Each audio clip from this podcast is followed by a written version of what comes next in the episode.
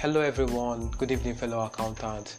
I am Ochichido Ebere Ebube, friends call me Penny Hot. I'm a final year student of Accountancy Department IMT Enugu. I'm a certified drunk accountant and I'm here to tell you about, about our upcoming event which is scheduled to hold on the 16th of June, being next week, Tuesday and it's going to be an online interactive section where we are going to talk about why we are here as an accountant. This very event was originally designed by our departmental president in the name of Odo Arinze John Paul in collaboration with our departmental secretary who is Ozioma Ede and we teamed our very our own uh, Odenibo and the Drunk Scholars is going to be a remake of what they did before, and I promise you, it's going to be big. It's going to be very uh, interactive. It's going to be massive. It's going to be mind blowing, and we expect you to wait on our feedback. And thank you for having of our time.